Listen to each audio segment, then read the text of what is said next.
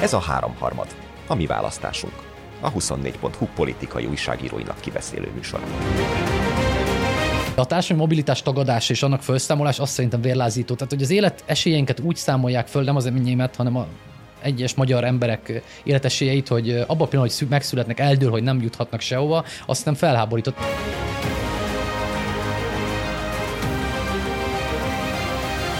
Az év utolsó háromharmadjában Bita Dániel, Pető Péter, valamint Nagy József. Mielőtt belecsapnánk a konfetivel töltött káposztába. Káposztába, igen. igen, egy szolgálati hír. Műsorunknak volt már egy nyilvános felvétel, ami parádésan sikerült, ezért január tizenkettedikén ismét közönség előtt mórikáljuk magunkat, mégpedig a budapesti Három Holló Kulturális Központban, ahová várunk minden kedves hallgatót, illetve azért mindent nem, mert hogy nagyjából százan férnek be, és ezért a jelentkezés sorrendjében lehet regisztrálni erre az eseményre. A részvétel pénzben nem kerül, csupán egy előzetes regisztrációra van szükség, amit a huszonnégy pont hu per háromharmad oldalon lehet megtenni, amíg el nem fogynak a helyek. És akkor, és akkor háromharmad, mert a mai háromharmad. Szóval összegzésnek van most itt az ideje, ezért most kivételesen ne napi egyedi esetekből induljunk ki, hanem, hanem próbáljunk meg a, az általánosabb, szélesebb témákat pedzegetni, és akkor abból térni ki. Azokat próbáljuk majd ilyen egyedi esetekkel bizonyítani. Szeretnék tőletek diagnózisokat és prognózisokat kérni a mögöttünk lévő esztendőről, meg az előttünk lévő esztendőre. Orvos már úgy sincsen, úgyhogy muszáj lesz, hogy mondjuk diagnózisokat. Ez, ez is a témáink között, között szerepel, de akkor, akkor néhány mondatban. A diagnózisok sorában olyanokra gondolok, mint hogy az elmúlt egy évben mi változott hazánk pártpolitikai térképén, mi változott hazánknak a gazdasági állapotát tekintve, mi változott a, a hazánk polgárainak gazdasági állapotát tekintve, miben változott a mentális állapotunk, jobban utáljuk egymást, mint utáltuk mondjuk egy évvel ezelőtt, ami pedig a prognózist illeti, ugye ennek a margójára mit vártok a következő tizenkét vagy akárhány hónapban, és ettől nagyon nem függetlenül itt-ott elszorva, hogyha lesz rá időnk, akkor kicsit nézzünk ki ebből az országból, és arra is próbáljunk már reagálni néhány mondatban, hogy mit vártok az é u-ban politikailag, gazdaságilag, megélhetésileg, lelkileg, valamint a Magyarországhoz fűződő viszonyban, és mit vártok akár a világban, tényleg Moszkvától Pekingen, Kijeven, Brüsszelen, Berlinen és Londonon át Washingtonig politikailag, gazdaságilag, megélhetésileg, lelkileg, valamint az é u-hoz és Magyarországhoz való viszonyban, mit vártok a háborútól, mit vártok populizmusilag, mit vártok klímakatasztrófailag, meg annak a politikai reagálását tekintve. Szóval merre megyünk mi, merre megy Európa, és merre megy a világ. Ezeket a könnyű, gyorsan kitölthető kérdéseket szeretném a következő. Elvileg egy, másodpercben. Elvileg egy órában, ha végigvennénk, de én most azt se bánom, hogy hét évvégéhez közeledve csöpet hosszabbak leszünk. De szilveszterre nekem oda kell érnem azért. Az lesz egy másik műsor.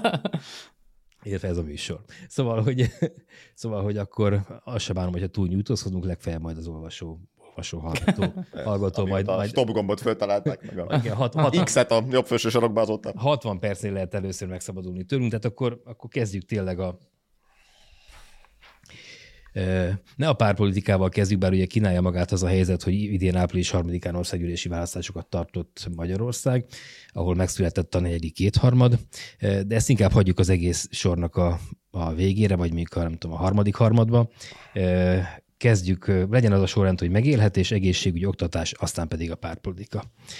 Ezt a megélhetés, letudtunk ugye ezt, ezt az országgyűlési választást, és akkor azóta pedig sok mindennel szembesültünk, például rég, rég nem látott inflációval, év per év huszonkettő-három százalék élelmiszerinfláció. Ez is érdekes, hogy ha ká es há-t nézzük, akkor negyvenöt százalék alatt, hogyha az em en bé-t nézzük, akkor negyvenöt százalék fölötti. És ha blokkokat nézzük.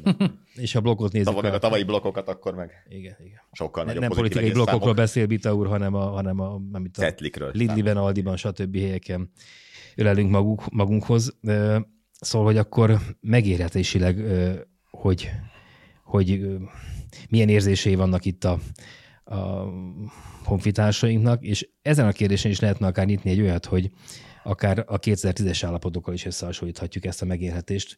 Zárójelbe jegyzem el, hogy kétezer-tíz áprilisában, amikor Orbán Viktor kétharmaddal kormányra került, akkor kétszázhatvanöt forint volt egy euró, most meg már jártunk négyszázharmincnál is, ma talán négyszáznégy-négyszázöt forint körül van az az árfolyam. Elhallgattam, ti jöttök.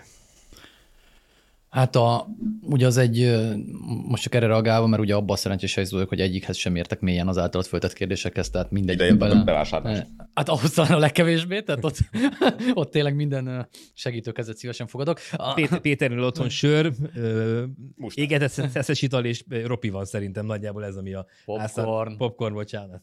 Na, de most nem is sorolom még az... De mindegy. Tehát annyi tétel, hogy egyszerűen felsorolhatatlan. Hát a szilveszter előtt nyilván kell egy menjél, és bevá... vagy meg volt már bevásárlás a kedélyfokozó... Ezt majd a kisöcsémmel és a segítségünkre siető kedves barátainkkal. Illetve az aktuális külső kapcsolattal. Itt bonyolult kapcsolati háló nyomán szerveződik egy ilyen szilveszteri buli, úgyhogy nem olyan könnyű elosztani a feladatokat. Na, tehát... A kétezer-tízesre akartam annyiban visszautalni, hogy szerintem azért ugye az euró árfolyam az egy dimenzió, de azért az összehasonlíthatatlan helyzet volt minden szempontból gazdaságilag, ami az államháztartás, hogy most stabilitását jelenti mindenképpen, bár tízre nyilván arról majd megoszlanak a viták, hiszen tízre már azért a bajnai kormánynak volt egy éve, amely ugye elsősorban ennek a helyzetnek a stabilizálásával zajlott, és kétezer-kilences volt ugye a, talán a recsegőbb, ropogóbb helyzet, nem szó arról, hogy minimális politikai tőke sem volt a kormányzó hatalom mellett, tehát ugye emiatt ez egy, azt szerintem egy nagyon messze lévő politikai és gazdasági helyzet volt a jelenlegitől. Ezzel együtt a, a, az élethelyzetek változása az nem biztos, hogy radikálisan különbözött, legalábbis abban az értelemben, hogy ugye itt, egy, itt talán egy még nehezebben megélhető helyzetről van szó, mert ha már mentális kérdések is szóba kerültek, mert itt ugye azért nagyjából egy tíz éves konjunktúrán ilyen szakaszon vagyunk túl, tehát ebbe az értelemben egy kicsit ezeket szerintem mindig nehezebben dolgozza föl a, az egyén, amikor a élethelyzete jobbá, jobbá, jobbá válik, tehát van egy egyenes szakasz az életében, és akkor hirtelen van a zuhanás, abban az értelemben hirtelen, hogy azért a infláció mértéke az tényleg olyan, hogyha nincs fizet, hogyha a fizetésemelések nem követik le, akkor a negyedével kevesebbet érő jövedelem, az egy, az egy radikális életmódbéli... Hát egy év alatt, illetve hát akkor, ha meg a, ha hát és a huszonhárom, valaki, valaki kajára koncentráltan költi el a pénzét, hiszen az, az alsóbb kettő-három dekádba tartozik, akkor ez a huszonkettő-huszonhárom százalékos infláció, ez, ez nyilván inkább közelít a, a negyvenöt százalék körüli élelmiszerinflációhoz, a, a valódi infláció, a te saját zsebednek az inflációja. És még nem szólva ugye arról, hogy a, biztosan tudjuk, hogy jövő évre is hasonló hasonló ö, volumen várható, hiszen maguk is, mint a, a... Hát az éves a, infláció lehet, hogy jövőre magasabb lesz, mint, mint az idei. Matolcsi azt mondta, tizenöt kötőjel tizennyolc százalékot vár. Ami, ami ugye nyilván azt jelenti, hogy a következő év is ö, ilyen nehez, nehezékekkel lesz telve. Tehát gazdasági értelemben szerintem főleg az egyén szintjén jelentkeznek erősebben a problémák, és, és eznek egyébként most nyilván én sajnos nem sajnos azért a politikai dimenzió nélkül nem tudom ezeket értem, ez egyébként nem értek egyáltalán hozzá.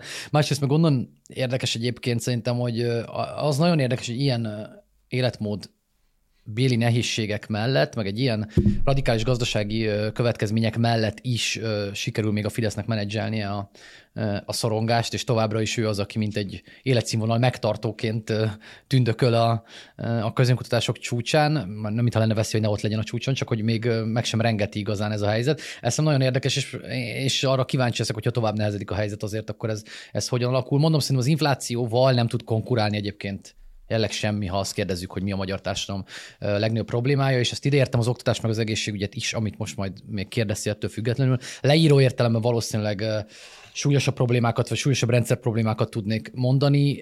Társadalmi értelemben nem, mert azt hiszem, ha ma leültetünk itt a tíz embert még a stúdióba, akkor a spontán említésre nem tartom elképzelhetőnek, hogy az inflációt bármi, bármilyen módon megelőzze, ha kérdezzük őket. Hát, ha csak az emberek mozgását figyeljük, tehát azt halál komolyan elébe menni az Aldi, Tesco, Lidl, Osman, Metro, piac, akármilyen sokszög bármelyik csúcsára, vagy a köztük lévő bármilyen összekötő egyenesre, és tétova embereket látsz, akik, akik teszik oda az ár leolvasóhoz a különböző termékeket, majd visszarakják, és szó szerint szentségelés, kurványázás van itt a a különböző egységekben. Úgy, hogy idén egyébként lényegében Magyarországon nem, vagy alig van reálbércsökkenés, tehát nagyjából talán az előző hónapban jutottunk el oda, hogy egy-két százalék közötti reálbércsökkenés lett. Ugye egyelőre az a munkaerőhiány, ami kialakult kétezer-tíz után, inkább tizenöt után, az egyelőre még kitart annyira, hogy a cégek nem engedhetik meg maguknak, hogy nem emelnek béreket. Ugye még január elsejétől is tizenhárom, tizennégy, tizenhat százalékos garantált bérminimum meg minimál béremelés lesz, hiszen nem lesz, aki dolgozzon, hogyha ez nem valósul meg, és azért nyilván a három-négy százalékos, vagy két-három százalékos, vagy meg, meglátjuk, hogy mekkora lesz az a jövő évi infláció, reálbércsökkenés is fájdalmas, főleg egy ilyen hosszú konjunkturális időszak után. Pláne, bocsáss meg, ugye, amit pénzt meg az a két, bő, két, kétezer milliárd, amit kiszólt a Fidesz a választási kampányban. Az meg végképp még idén érezteti a hatását. hat milliós hitelt költsd el a, a házadra, három millió forintot rögtön le, leír neked az állam, maradék három milliót pedig három százalékkal kell tíz év alatt havi huszonnyolcezer forinttal visszafizetni, és az egyéb mindenféle juttatások, amiket, amik az emberek zsebébe mentek, nem bérként, hanem elkölthető pénzként, tehát hogy ahhoz képest is kilódik a magyar és szívja a fogát, hogy most akkor miből is veszem meg a, a retket a piacon. Igen, és hogy, tehát, hogy a, a, a reálbérek, a bérek még úgy, ahogy lekövették idén az inflációt, és egyébként most látva ezt a bérmegállapodást, amit nyilván nem lehet a gazdaság egészére kivetíteni, és nem mindenhol lesz ilyen e, színvonalú e, béremelkedés, ugye ez csak egy szelete, tehát hogy emellett van az, ami nyilván nem egyformán érint mindenkit, mert nem egyformán része mindenki a globalizált világnak, de hogyha azt a rendkívül nagyvonalú és prezentábilis összeget, amit mondjuk mi fizetésként kapunk, átszámítjuk. Prezentábilis, igen, Istenem. Igen, igen. Átszámítjuk mondjuk, hogy januárban az hány eurót ért, és hány eurót ér most, ami mondom nem, nem, nem érint sajnos minden magyar embert ez a számítási metódus, illetve hát érjünk csak nem beszembesül vele, hiszen aki nem megy külföldre, az ilyen értelemben mondjuk nem találkozik. De amikor a... megveszel a, a mosóporszát. Az árukba beépül, de az meg már részben az inflációs hatás, ezért mondom, hogy szerintem ez két különböző dolgot érdemes nézni. Tehát, hogy nyilván szarébb volt sok szempontból, sok mindenkinek, és sok minden mm, megvilágításban, és nyilván más típusú probléma, és ezzel mindenféle privilegizált csoportokhoz tartozva érdemes szembenézni, hogy az az adott évbeli problémát, hogy szarul alakult a bitcoinnak az árfolyama, vagy hogy nem tudod megvenni a trapista sajtot sem, mert az is lassan annyiba kerül, mintha meg lehetne enni. Tehát, hogy, hogy, hogy ilyen szempontból szerintem fontos az is, amit felvetettél, hogy a trapistát meg, meg lehet tenni, tenni. Igen. Hát, egymásra néztünk. A... Bitcoin nem lehet megenni, de meg lehet tenni. De nem érdemes. Ja, ugye, ott, ugye ott tartunk, érdemes ezt nézni. Ja, az, figyelj, most már, most már mondom, értem, mondom, hogy a Heves megye csávónak ilyen Pesci, mert Pesci Lőrinci, hogy a, a budai gyerek nem, nem eszi meg a, a, a, a trapista sajtot. Néz, nézzetek ilyen szemmel is körbe a boltokban, tehát hogy ugye az történik most, hogy a... a ne figyeljenek a gyártok. Tehát, hogy az élelmiszer, élelmiszerként árult élelmiszeripari hulladék ára kezdi el elérni az egyébként minőségi élelmiszer árát, mert azt már nem tudott tovább emelni. Tehát mondjuk a uh-huh. francia vagy a, a, a svájci sajtok uh, kerültek eddig, most nyilván közelítő összeget mondok, hétezer forintba, és kerülnek most kilencezer forintba.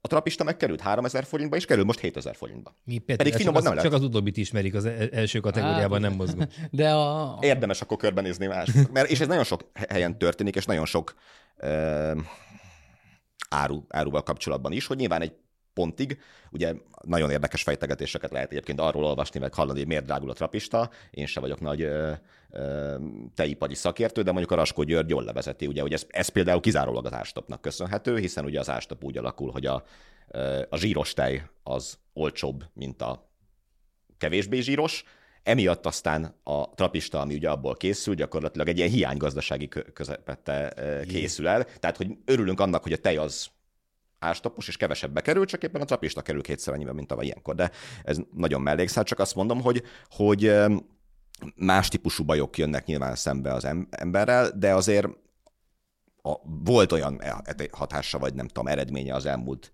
tizenkét év politikájának, hogy valamelyest szerintem szélesedett Magyarországon a középosztály, nyilván elsősorban az a középosztály, amelyik a kormánycsalád modelljének és ebből adódóan támogatási politikájának kedvezményezettje, tehát fölveszi a családtámogatásokat, megkapja azokat a otthonteremtési, babaváró és így további kedvezményeket. Adott esetben idén nem fizetett ugye es zé á-t, vagy visszakapta tavalyit egész pontosan.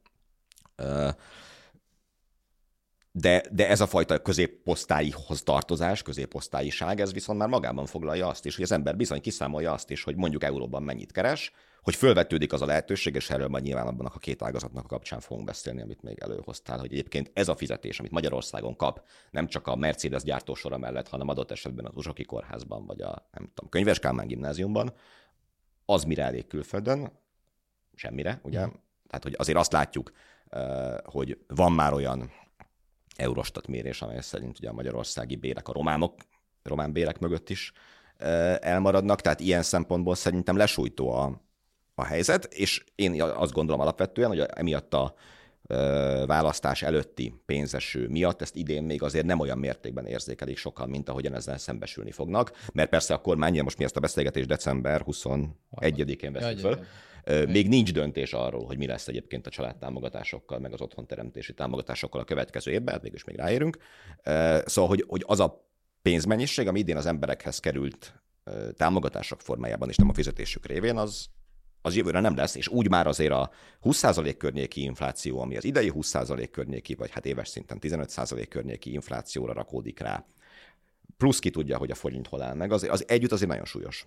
Meg hát ugye van egy relatív része annak, amit mondasz, ugye a reálbér növekedés és az infláció kapcsolatában, hogy a fogyasztói kosarak miatt ugye ez a relatív, relatív megélése ennek a, a drágulásnak azért nagyon eltérő tud lenni, tehát ugye nyilván minél inkább tolódik el a fogyasztásod a alap élethez minimálisan szükséges cikkek felé, annál nagyobb drágulást érzékelsz, és ugye emiatt nyilván a személyes válságérzeted az fölülmúlhatja azt, amit esetleg számokban látunk, tehát mondjuk a reálbér növekedésben, ami ugye annyi is hozzátartozik, hogy mindig azért picit később követi le valójában a, a, a valóságot. Tehát ebből a szempontból még a kompenzál is ugye nagyon ritkán van, hogy kvázi azonos időben képes kompenzálni ezeket a veszteségeket. Szóval ebben az értelemben ez személyes szinten szerintem egy elég komoly, ö, ö, elég komoly változás. Plusz ugye, a, ami ugye ilyenkor fáj jobban talán, most nyilván nekem a eszme rendszeremből is adódik, hogy ugye azért az Orbán kormány szociálpolitikája ugye az egy nagyon munkaalapú szociálpolitika, aminek erősen meg van érvelve a saját ideológiai keretükben, és, és ebből levezethető egyébként intézkedéseik sorozata integránsan. Ám olyan időkben, amikor ilyen infláció és ilyen élelmiszerinfláció éri el a legszegényebb rétegeket úgy, hogy semmi extra segítség nem megy oda, azt szerintem az, az írtózatos katasztrófát teremt. Tehát, hogy, hogyha még akkor is, ugye, ha egy darabig pont a legalsó dekádokban talán kevéssé érzi, ez nyilván relatíve, mert ugye olyan alacsony szintre van véve a fogyasztás, és olyan minimalizált ö, ö, környezetben, meg, meg olyan minimális életfeltételek mellett ö, folynak a napjaik, hogy, hogy, hogy ott egyszerűen ne, ne, valószínűleg később érződik az a, a radikalizmus ennek, de ezzel együtt ugye a tartalékok nélkül a, a, az alapvető, tényleg a legalapvetőbb, a kenyértől sorolhatnánk, hogy minek ugrándozik, duplázódik az ára, úgy, hogy egy ilyen szociálpolitika mellett, amikor mondom, nincs közvetlen szociális transfer, tehát ugye ez ebben a rendszerben a kormány lényegében. És képzeljük, hogy egy ilyen rendszerben marad valaki munkanélkül, és ugye itt is ugye a munkanélküli ellátása is ugye minimumra van szorítva, mert az az állítás, hogy mindenki dolgozik, aki akar, vagy nagyjából ez a, ez a gondolat, amire szerveződik a, ennek az állami támogatási rendszere. Szóval ebben az értelemben szerintem ez egy szociális értelemben azért katasztrofális helyzeteket tud eredményezni. Mondom, pláne, ha nem korrigálnak ezeken a rendszereken, de hát hogy mondjam, sok mindent tudok elképzelni a kormányról, azt, hogy épp szociális értelemben gondolná újra a szociálpolitikát, vagy a szociálpolitikát újra gondolná ilyen értelemben, azt nem. Úgyhogy ebben az értelemben szerintem van egy ilyen kevéssé ismert, az emberek többsége számára nem megélt, ám, ám az elmaradt régiókban, ami Magyarországon szerintem nem eléggé megértett rész, hogy ezek mennyire elmaradt régiók, azért a, a, a, ott is az abszolút számok szerintem képesek eltakarni azokat a sorsokat, amelyeket amelyek azért számos kistelepülési környezetben vannak, mert Borsod megye meg Észak-Magyarország mutatói tudnak javulni bizonyos nagyvárosok jó teljesítménye miatt úgy, hogy valójában az egyenlőtlenségek nem, vagy ezt semmilyen mértékben nem hogy a, csökkennek. A politikát, főleg a Fidesz hatalmat, a Fidesz-féle hatalomgyárat az érdekli, hogy minél hatékonyabban tudja a rendelkezésére álló anyagi forrásokat politikai szempontból, szavazatmaximálisi szempontból felhasználni, és ugye azok, az, azok a legalsó, mondjuk legalsó dekádban élő, vagy annak akár még az alsó részén élő emberek eddig is filérekből éltek, de ezeket az embereket meg lehetett szerezni kilencvenkilenc százalékban emlékszünk ilyen, ilyen videókra, még az előző, meg a mostani választásból is, azzal, hogy jönnek a migránsok, meg, meg, meg, meg Brüsszel bombáz bennünket. Ezeket az embereket, ezek az emberek nem pazarol pénzt az a politika, amely nem, a, nem mondjuk egy, tesz, egy őszinte baloldali politika, vagy, vagy egy szociálisan érzékeny politika, hanem azt mondja, hogy őket megveszem a migránshozással, és teszem máshova. Jó, de most te mindig ilyen technikai, meg technológiai értelemben beszélsz a politikáról, úgyhogy kis morális... Mondtam, egyébként nyilván így gondolom. Ez irónia volt, mert hogy irónia volt, igen, mert én, én szoktam ezt tükrözni Péter felé, igen. De most egyébként pont, de azért volt vicces, mert egyébként még pont az ellen azt akartam mondani, amit te szoktál mondani valójában. De, e, e, igen. Mert hogy cseréltek helyet. De nem, mert most tényleg azzal akartam egyébként még a utolsó mondatként. Jó kérdéseim vannak, hogy, hogy igen. Lennének. Igen, lennének, hogy ugye ebben a helyzetben ugye egyet szoktak többször mondani azért a politika, vagy vagy egyre szoktak mindig hivatkozni, az pedig azért elsősorban a, a nemzet, és akkor azért ilyenkor a honfitársaink ezek elsősorban ezek az emberek, úgyhogy főleg ilyen helyzetekben az az igazság, hogy ezek állam, ezek gazdasági szempontból zseppénzek, amivel, ha nem is beépülő támogatásként, tehát hogy, hogy én azt, azt dolgozom föl nehezen, hogy az egyszeri támogatásokat is sajnálják, mert a, a, beépülő, projek, a beépülő támogatásoknak ott értem, hogy nem értem, de elfogadom, vagy fordítva, teljesen mindegy, értem, de nem elfogadom, hogy, hogy azt mondják, hogy akkor az ellenkezne az ő állam, vagy, vagy ideológiai képükkel is valami olyan társadalmi modellhez vezetett, amit nem támogatnak, vagy nem következik az eszmékből, és erre kaptak felhatalmazást, csak hogy vannak olyan helyzetek, amikor olyan mértékben módosulnak a, az élethelyzetek, hogy az egyszeri vagy a alkalmi támogatásokkal, egyszerűen egyszeri szociális transferekkel, amik lehet, hogy túlélést jelentik, és valójában mérhetetlenek szerintem nemzetgazdasági szinten, ahhoz képest pláne, amiket kiszórnak bizonyos ismeretségi, meg vállalkozói körökbe karácsonyi ajándékként, vagy nem tudom. Pont ezt akartam kérdezni, hogy az melyik eszmerendszer, amelyik a, egy gázszerelőből ötszáz milliárdost csinál, de egy olyan nincs. Tehát, az, az, azt az eszmerendszert, azt nem tudom, ez a kereszténység, vagy a konzervatívizmus, vagy melyiknek a területén kell keresni, ahol a, ugye az Orbán kormánynak nincsen szociálpolitikája, tehát a... a, a eszmerendszeres sincs. Gyakorlatilag. A, a hatalom maximalizálása. Az olasz fejes gólok a katari világbajnokságon hosszúságban lehetne legfeljebb az Orbán kormány szociálpolitikájáról, a legrövidebb könyvek sorozatba írni, tehát nekik családpolitikájuk van, vagy ilyesmi politikájuk van, ami adott esetben nyilván nem zár ki mindenkit, hiszen akinek vannak gyerekei, azok bizonyos típusú kedvezményeket tudnak érvényesíteni, legfeljebb az adórendszerből nem mindent, de önmagában a klasszikus, ugye mindent el is töröltek, a, aminek a nevében még az első Orbán kormány alatt ugye volt szociális és családügyi minisztérium, a szociális szót azt minden létező, ugye most a gondoskodás politika van, szociálpolitika helyett, tehát a nyelvi kultúrájukból is kitöröltek mindent, ami ezzel függ. Ugye Európa legrövidebb ideig járó munkanélküli segélye, ami most valóban egy utóbbi években nem volt egy, egy központi probléma, mert valóban a munkanélküliség az nagyon alacsony szintre csökkent, de azért meglátjuk, hogy ez mennyire. Igen, lesz. Így, ugye azt mondják, akik, ugyan... hozzanak, akik értenek hozzá egyébként, mondjuk legutóbb ugye az Raskó Péter a Dellába, hogy a legutolsó dolog lesz egyébként a munkanélküliség, ami elkezd fölfelé uh-huh. menni. Azon egyszerű oknál fogva, hogy a, a munkaerő hiány miatt komoly kínálati bőség van, a, a szűkösség van a, a, a munkaerőpiacon, de hát minden más tekintetben valóban az van. Tehát ugye el, elborzasztó statisztikákat lehet olvasni arról, hogy a rendkívüli kiadás finanszírozását hányan tudják megtenni. Tehát hogy ez a napról napra élés, ami nem, nem a nyomort jelenti feltétlenül, mert ott a napról napra épp hogy élés, meg megélés van, vagy életben maradás van, hanem az egyébként a, az emberek életmódjában ez a huszonnyolcadikán már már nem vásárolunk be, mert, mert már elfogyott a havi pénzünk, hányan élnek így, és ilyen helyzetekben mi történik, amikor, amikor ilyen árakat látsz. És, így. és igen, és annyira halmozódók ezek a válságok valójában, ugye azért az előző gondolatmenet hozzátéve, hogy az önkormányzatok lehetőség és rettenetesen szűkülnek az energiaválság miatt. Tehát egy ilyen helyzetbe érkezik egy, amikor azok a helyi, lokális kiépült ilyen hálók, akár minimális hátterek is eltűnnek, hogyha, hogyha az önkormányzatok sincsenek. Tehát ebben a helyzetben szerintem ez egy nagyon nehéz dolog. És hogy,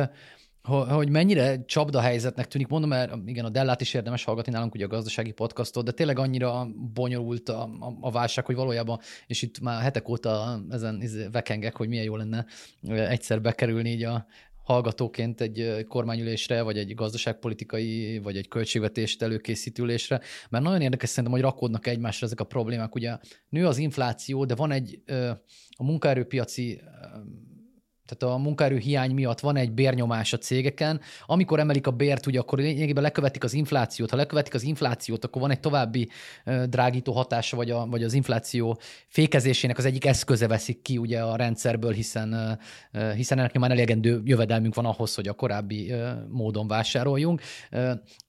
És mindeközben pedig van egy olyan nyomás, amit a, a Dani az előbb leírt, ugye nagyjából az euróba mért fizetésekkel. Tehát, hogy, hogy mindez hát ráadásul egy teljes... finanszírozhatóságával kapcsolatos nyomás. Tehát ugye az, én, tehát ezt már sokszor elmondtam valószínűleg, teljesen ki vagyok, hogy jövünk itt a szankciós inflációkkal, meg minden Európa legmagasabb inflációját produkálva. Tehát valahogy az eurozónában nincsen ilyen infláció, mint hát nálunk. tíz-tizenkettő-tizenhárom százalék. Ami egyébként brutál, meg főleg... Ami a németeknél mondjuk tíz és fél talán, és ugye az, a, abban a német gazdaságban, ami, ami ugye párhuzamosan mozgott egészen mostanáig a magyar gazdasággal, ehhez képest legalább szor kettő. Igen, igen, vannak azért Baltiba például, Baltikumban voltak kiemelten magasok. Igen. Oroszországgal.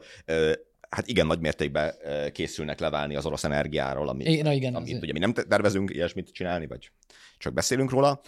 És ugye mellette az ország finanszírozása, tehát az, hogy olyan hozamokat fizetnek az állampapírok, hogy az inflációt ugye nem fedezik, mert a húsz százalékot meg nem érik el, de hát ahhoz képest, hogy hogyan jár egyébként minden más befektetési formában most jelenleg a pénz, hát ez írdatlan költségeket fog okozni jövőre az államnak. tizenhét-tizennyolc százalék, ugye? Hogy, valahogy hát a, igen, a teteje, hogy kifizesse azokat a az ország finanszírozásá, finanszírozásához szükséges forrásokat, hát nem kizárólag a lakossági állampapírvásárlóknak mondjuk azt, hogy ha már itt a Sorosok és nem tudom kikkel szembeni szabadságharc, meg, meg, meg szuverenitási küzdelem van, hogy akkor azok, azokat a kamatokat azért bőven nem csak alapvetően. És halljuk ugye, hogy háborús infláció, miközben tényleg a, az uniós tizenegy-kettő-három százalékhoz képest nálunk mondjuk duplája, és akkor az élelmiszerinflációt. De, de ugye az egész onnan indult el, hogy a, amire már utaltunk, hogy a választási kampányban e, beletlapátolva két-három ezer milliárd forint a magyar gazdaságba úgy, a ma- magyar választópolgárokhoz,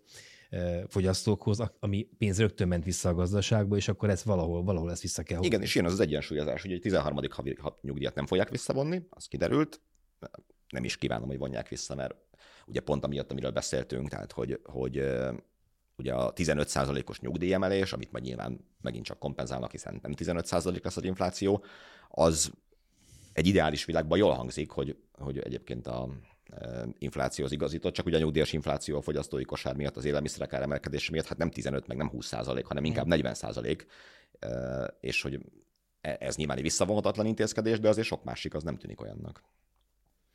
Hmm. Ugorjunk? Ha nem, én Péter erősen gondolkodik, azért, nem, azért azon gondolkodom, hogy mit felejtettem el, mert az előbb mondani akartam, de mivel elfelejtettem, ezért viszont kevés relevanciája maradt összességében. Jó, azért még, amit Péter dobott be korábban egy, egy adatot, ugye, hogy van egy, nem mondom végig, egy sajátos bérmutató az Eurostatnál, és ebben, hogy hogy állunk, a, hol van a helyünk a világban vagy Európában, a magyar érték az, ugye most már csak a románok vannak mögöttünk. Bolgárok. Bolgár, bocs, már románok Bolgár. Megelőztek, és már csak a bolgárok vannak mögöttünk a komplett é u-ban. A mi értékünk a, a korrigált fizetés Magyarországon tizenkettő egész hat ezer euró, tehát tizenkétezer-hatszáz, a bolgároké tíz egész három, a románok előttünk vannak tizenhárom ezerrel, az é u-s átlag az harminchárom ezer körül van, tehát még egyszer a miénk tizenkettő és fél, az, az, az é u-s átlag az majdnem háromszor ennyi, két és félszer háromszor ennyi, és mondjuk Luxemburgban, amit hát csak ide dobom, ott meg, ott meg hetven ezer fölött van, a, van ez az érték. Hát tehát igen, azért, és, azt, azt... és ugye őket akarjuk kétezer-harmincra, idén is több, többen is deklarálták, akarjuk utolérni azt, azt a hanyatló, rohadó, agóniát élő nyugatot, ahol, ahol ilyen adatok. A, jól értettem egyébként a Orbán infón, ha szabad így nevezni, akkor Gulyás Gergely erre a hát igen, módszert arra tett egy, egy megjegyzést, ha jól. A gé dé pé-t költöd, ugye nem ad a saját fizetésedet. De hogy, mert ugye a megtakarításokkal kellene hogy korrigálni, nem, vagy nem tudom miről nem, valami ilyesmi korrekciót. Tehát, hogy magyarul ez fájhatott, arra következésre akartam csak ülni, hogy ez az adat fájhatott, mert, mert erre külön... Gulyás Gergely már lát, kül, járt külföldön, és tudja, hogy havi ezer euróból egyébként hogyan lehet megélni. Igen, valószínűleg igen. A... Tehát az, hogy a gé dé pé-t nézzük, mert tényleg a gé dé pé-t költötte is a... Hm. Magad által megtermel gé dé pé-t, nem a, nem a fizetésedet. Tehát.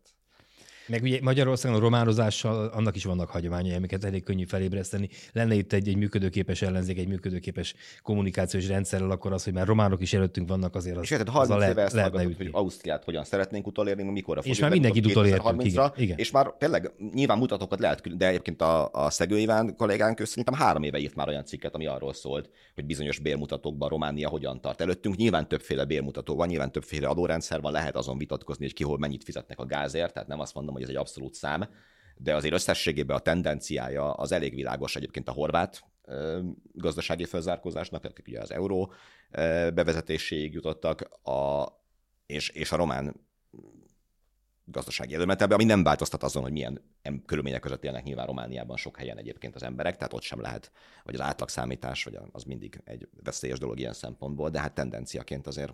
Az, osz, az osztrák érték az negyvennyolcezer euró. Na, hát az van, a, a mi, mi tizenkétezer-hatszázunkkal szemben. Igen, ugye a, még erről a... Ugye ezek a mutatók láthatóan valamennyire fájnak, mert ugye ezekkel azért elbeszélhető az ország helyzete. Ugye az egész kommunikáció azon alapszik, hogy listavezetők vagy éllovasok vagyunk, nem tudom, mik vagyunk állandóan, és bármilyen ilyen mutatóba botlunk, ugye akkor abból viszonylag ritkán világlik ki, hogy éllovasok lennénk bármiben is. Hát mondjuk a Matolcsit meghallgattuk. A, pont ezt akarom ott mondani. Igen, fájó dolgok hangzottak el ott is azért a Matolcsi, számok nyelvén. És az nagyon érdekes volt a, az Orbán ugye a saját tájékoztatóján, ugye legalább egy, de inkább több alkalommal is ugye felvetődött az Orbán infláció, mint kifejezés, amit Tölgyesi Péter egy Partizán interjúban említett. Jellemző, hogy egy távolságtartó teoretikus, politikusabb kifejezéseket talál, mint a magyar ellenzék. Ki a Fidesz frakcióban ült nyolc évig. Aki a Fidesz frakcióban ült sokáig, tehát neki egy interjú közben olyasmi sikerült, ami az ellenzék nehezen talált. Tehát, de minden esetre ugye az Orbán azonnal a tájékoztató lényegében Matolcsi inflációvá konvertálta ezt a kifejezést, ugyanis többször hangsúlyozta, hogy az árstabilitás fenntartása egyébként a törvényben valóban így rögzített módon a A, a Magyar Nemzeti Bank feladata. Ugye a Nagy Gergő a kollégánk kérdezett pont erről ö, utána többet is, hogy van-e a kormánynak esetleg felelőssége ebben a ö, inflációban, de Orbán Viktor hát visszafogottan érezte úgy, hogy a magyar kormánynak lenne befolyása a magyarországi ügyekre. Ez ö, meglep, mert eddig ugye mindig megnyertük a szuverenitás háborúkat is, most úgy látszik, hogy alul maradtunk. De hát és... a jegybank függetlenséget azt nagyon tisztelik, hát ez közismert. Igen, ez kétségtelen. Év, évtizedek óta. A, meg hát ugye most megy ez, ez a tesztarod, nem ez a tesztarod. Tehát nyilván mind a kettőnek. Ö... De hát ugyanabban a biliben vannak, épp, mi is abban a biliben vagyunk, de ők még. De a, azonos, azonos meg a Matolcsi ebben világosan beszélt. huszonegyig volt egy gazdaságpolitikai összhang a kormány és a jegybank között, és azóta más csinál a kormány, mint amit a jegybank mond. Amiből nem következik az, hogy a jegybank jót mond, vagy igaza van, vagy jól csinálta volna, vagy ne lenne legalább ugyanakkor a felelőssége az inflációban a jegybanknak, meg a forint elértéktelenítő politikájának, amit egyébként folytat Matolcsi kinevezése óta. Tehát ez nyilván nem így működik, hogy Orbán inflációban ilyen szempontból kizárólag, ez nyilván egy közös felelősség, csak igen, az Orbán a saját részét is letagadja belőle. Sőt, ugye huszonegyig a kormány nem hozta meg a, a... szükséges döntéseket, és huszonegy után pedig rossz döntéseket hozott, mondta ugye Matolcsi György. Hát és valójában nagyon érdekes is, mert az látszik, hogy a gazdasági helyzet az feszíti őket. Tehát ott szerintem a, az Orbán válaszai, a Gulyás korrekciója, azon az ominózus tájékoztató, Matolcsi monológia, abból világos, hogy itt egy ponton valami történik, vagy sokkal súlyosabb történik, mint amit elmondani szeretnének, és világos, hogy a felelősséget értelemszerűen senki nem szeretné, ugye a politikus nem is kérheti magának a felelősséget, ez, ezzel, ezzel el szeretnék osztani pár legendát, amely mindig azt várja, hogy, hogy a kormányok minél több felelősséget vállaljanak magukra, azért nem nagyon ismerünk szerintem olyan politikust, akinek a fő tevékenysége az, hogy minden hibáért leginkább magát tegye felelőssé. Minisztereket szívesen tesznek, az kétségtelen, kormányfők azért ennél általában szerényebb mértékben szeretik magukra vállalni felelősséget. Annál azért jobban, mint hogy Orbán Viktor szokta jelezni, tehát lényegében minden, ami Magyarországon történik, és nem világsiker, azért valamilyen formában a kormányon kívüli tényezők és a felelősök, és szinte minden uh, siker Orbán Viktorhoz kötődik. Ez egy elég sajátos valóságértelmezés, de, de kétségtelen, hogy ezt működtetik. De mondom, ezek a gazdasági tényezők nézve nagyon világos, hogy, hogy, hogy ott a leszakadásnak olyan jelei vannak, vagy olyan, olyan számban adatokkal nehéz elmesélni ugyan az életet. A Fidesz ezt megtanulta a híres svájci filozófustól, hogy, hogy számokkal nem elbeszélhető az élet, és éppen ezért ők történetekkel szeretnek, de azért a, a, a számok azért itt már olyan jelentősen mutatják, hogy, hogy a magyar gazdaság, illetve a magyarországi munkavállalók európai szinten hol tartanak, hogy azt azért már nagyon nehéz elmagyarázni, hogy ez egy fölzárkózásnak lenne az eleje. Szerintem az is van, hogy ugye, hogy a Fidesz hozzászokott ahhoz, hogy egyszerű megoldásokat kínál bonyolult problémákra, és ez bizonyos esetekben működik. Tehát a migráció ellen mit csinálunk? Kerítést húzunk föl. Na hát sajnos az élelmiszerárakra nem lehet kerítést fölhúzni. Sapkát lehet ráhúzni. Sapkát lehet ráhúzni, és azt látom. Na, csak kikerüli az ár, igen. Tehát na, de akkor, meg, akkor meg rá kell fogni a háborúra. Na, ezt meg mondom. A Brüsszelre, meg a na, és az működik is. Tehát, és kész, ennyi, ennyi ez. Nem, nem abban az értelemben nincs kész, ez nem nagyon komoly félreértés, hogy a, az egyik az valamiféle megoldás. Lehet rajta vitatkozni, hogy jó, emberséges, átmásznak rajta, átmásznak fölötte, de az egy, az egy megoldás. Mondom, a hatékonysága a kérdés. Ezekre a helyzetekre láthatóan nincs sem politikai, sem gazdasági megoldás, nyilván az utóbbi a nagyobbik baj, tehát a politikai megoldás meg legyártódik, az az, hogy nem mi tehetünk róla. De attól még jobb nem lesz, és nyilván ezt lehet sokáig feszíteni, lehet azt mondani, hogy Brüsszel miatt van, a szankciók miatt van, minden miatt van. Ugye a migrációról se állította soha Orbán Viktor, hogy ő miatta van. Az is az Unió miatt volt, az is a négerek miatt volt, akik idejöttek, meg nem tudom, tehát, hogy de ott az volt, hogy de mi ennek ellenére megoldjuk, megállítjuk, falat húzunk. Most ugye ezek olyan típusú problémák, szerkezetiek is, egymásra rakódóak is, bonyolultak is, összetettek is, amikre semmiféle megoldási javaslat nincsen. Az a, az, az ígéret van, hogy mi amennyit tudunk, abból valamit kompenzálunk, de amiket hoznak helyette, azok egyrészt beismerten nem működnek. Lásd, a benzinársapkánál ez megtörtént, az élelmiszerársapkánál szerintem elég világos, hogy ez a négy forint, túlzok, legyen tizennégy forint. Amivel egyébként uh, kevesebbe kerül most a cukor, mint amennyivel kerülne, hogyha nem lenne rajta ársapka, cserében nem lehet kapni, hogy ezek nem megoldások. Hát szerintem a politikai megoldásuk van, én azzal vitatkoznék, ugyanis politikai megoldás onnan tudjuk, hogy van, hogy egy éve, most pont a héten kijött egy ideamérés, a felvétel hetében, hogy ugyanott áll a Fidesz támogatottsága, mint volt. Ebbe az értelemben... Ezzel ab... akartam zárni a beszélgetést, de akkor pörögjünk rá erre. Ja, mert igen, de nem igen. A, most a... Ide való egyébként. De csak nem is a pártpolitikai részét nem is akarom igazán, vagy érdembe. Csak azt, hogy ugye a Fidesz szerintem ilyen szempontból egydimenziós politikai értelmezésében valójában ez az egy mércé van a politikai megoldásnak. Tehát egészen addig, amíg, amíg ez a szám... Nem, nem válik kritikus. Másról beszélünk, tehát azért mondom, ugye akkor, hogyha ez így lenne, akkor kerítés sem építettek volna, hanem az történne, ami kétezer-tizenötben abban a három napban történt volna, hogy csak azért se épít kerítést, jöjjön minél több néger, vonuljanak át minél több az országon, mert az a jó politikai megoldás. A politikai megoldás néha az, hogy megoldást csinálsz. De nem, hát a, de mi, ott pont, érted, nem, szerintem ott a szimbolikája is megvolt, hiszen azt ígérte, hogy megvédjük a magyarokat. Persze, a... de most nem tudja a... megvédeni semmitől. De hát, na, de ott a politikai megoldás kétféle volt. Egy, egyrészt, amikor azt... De gondolod, hogyha most nem tudná, most akarná, akkor nem, nem csökkenteni az inflációt? Hát dehogy nem. De arra mondtad, hogy nincs gazdasági megoldás. Azzal egyetértek, nincs rá gazdasági megoldás. A politikai megoldás... Arra én is azt mondtam, hogy legyártódik, de önmagában az egy... Tehát nem, nem oldod meg a helyzetet, azt mondod, hogy kiszolgáltatott vagy kitett. De nem, de nem vagy rászorul, hogy megold. Hát, tehát érted? Tehát, hogy, hogy a, szerintem abból a logikából nem, nem következik, hogy meg kell oldanod, tehát, hogy ötszáz, vagy egy három hónapon belül öt százalékra kell csökkenteni az inflációt, különben megbuksz, hiszen nem buksz meg. Tehát pont ezért nincs ez a politikai kihívás. A politikai kihívás az, hogy a gazdasági megoldásom hiányát politikai támogatottságban ne érezzem meg. És ezt a politikai megoldást pedig legyártják, ahogy mondtad. Hát, de gazdasági megoldásra tehát, nincs is rá...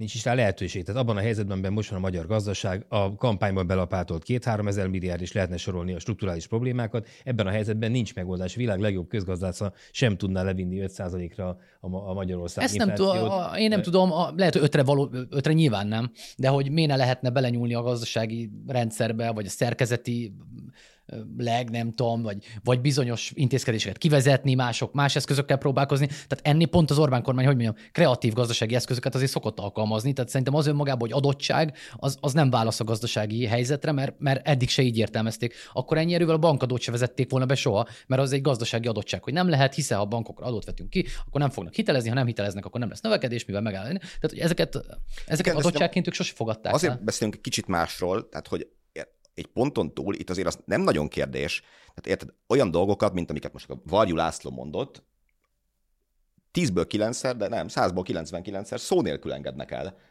a fülük mellett. Most van egy komoly veszély, ami a magyar fizetőképességet fenyegeti, nem véletlenül rendeltek el teljes kifizetési stoppot az államnál, ilyesmit, egy nagyon érzékeny rendszer van, ami nyilván, hogyha bedől, akkor kevés lesz mutogatni. Én ezt értem persze, amit mondasz, hogy kommunikációs értelemben itt mi a stratégia mögötte, csak megoldani azért akarnak bizonyos dolgokat. Igen, hát a kisebb legyen a nyomás, értem. Hogy ne legyen akkor a probléma, hiszen nem akarnak huszonöt százalékos kamatokat fizetni, nem akarnak ilyen költségvetési körülmények között.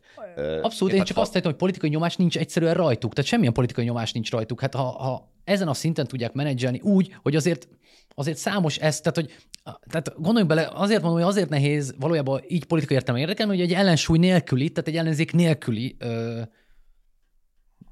rendszerben gondolkodunk, vagy modellben, hiszen nincs nyomás a túloldalról. Ugyanis ha lenne nyomás, akkor például a rezsijárak rögzítése, ami ugye azt is jelenti egyúttal, hogy sok ideig, hogyha ők alacsonyabb áron szerzik be a gázt annál, mint amennyire a magyarok megveszik, az azt jelenti, hogy többletbevételük irtózatos mennyiségben is tud akár, ha úgy alakulnak a, a, a világpiaci árak, többletbevételük jelentkezni, és nincs olyan ellenzék nyomás rajtuk, hogy kénytelenek legyenek reagálni erre, és esetleg a fogyasztókra még kevesebbet terhelni, hiszen megtehetik, mert olcsóbban veszik, mert egyszer nincs olyan nyomás, ami ezt kikényszerít. Tehát nem beszélnek széles nyilvánosságban, vagy a, valószínűleg a, a választópolgárok meghatározott, vagy egy része, többsége, kevesebb része nem tud arról, hogy az adott pillanatban elképzelhető, hogy ő többet fizet árként, meghatározott árként a gázért, mint amennyiért esetleg azt be lehetne szerezni. Eznek ezer helye van pontosan a strukturális problémákban. Abszolút, Orbán Viktor ezt el is magyarázta egyébként a, szintén az ominózus infón, hogy, hogy ő nem híve annak, hogy ugráltassuk az árat, mert egy sokkal kiszámíthatóbb rendszer, de hát nyilván azért pont, amit... Különösen lefelé nem híve. Hát én ezt akarom mondani, pont azért, hát de,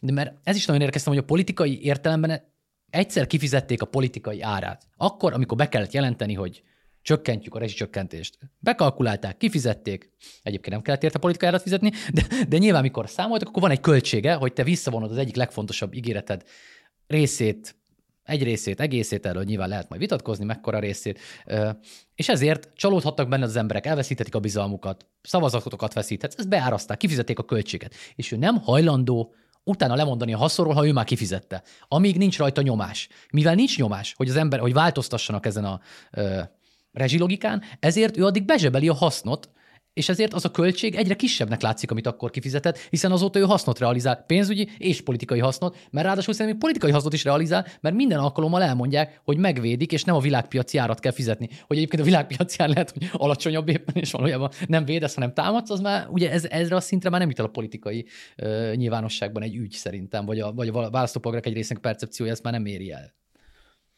Ja, hát ugye a probléma akkor lehet, hogyha tényleg annyi, annyira kevés lesz a pénz, hogy, hogy, hogy valamit változtatni kell. Például az, hogy az államadósság, ami most nyolcvan százalék körül van, és ugye le akarja vinni hetvenhatra talán jövőre. hetvenet mondott szerintem, most az nem, a hetven valamennyit mondott a... hetvenhatot szerintem, de igen. Mindegy, tehát hogy nyolcvan százalék alá le akarja vinni, de hát ugye, hogyha ez ilyen tíz sok százalékkal van finanszírozva, akkor az, az őrületes kiadás a költségvetésen, tehát elemi érdeke az, hogy lejjebb vigye az inflációt, lejjebb vigye a jegybanki alapkamatot, és ezzel lejjebb vigye a magyar államadósság, még mindig tetemes magyar államadósságnak a finanszírozásának a költségét. Hát amit Dani mondott, az biztos, hogy nagyon kényes az egyensúly, tehát hogy valószínűleg olyan nyomás van. Ugye az Orbán azt mondta, hogy Matolcsi úrom most, vagy az elnök úrom most nagyon nyomás, mindegyikük a nagyon nyomás. Hát a, azért a gazdaságilag ennyire kiélezett helyzetekben, és valószínűleg, eh, hogy mondjam, ezek ilyen olykor napról napra újabb gazdaságirányítási dilemmák vetődnek föl, hogy, hogy hogyan tovább. Tehát ebben az értelemben akkora nyomás, hogy, hogy mindannyiukon, hogy azért itt minden részletnek ebben az időszakban jelentőség van, pont azért is, amit a Dani mondott, hogy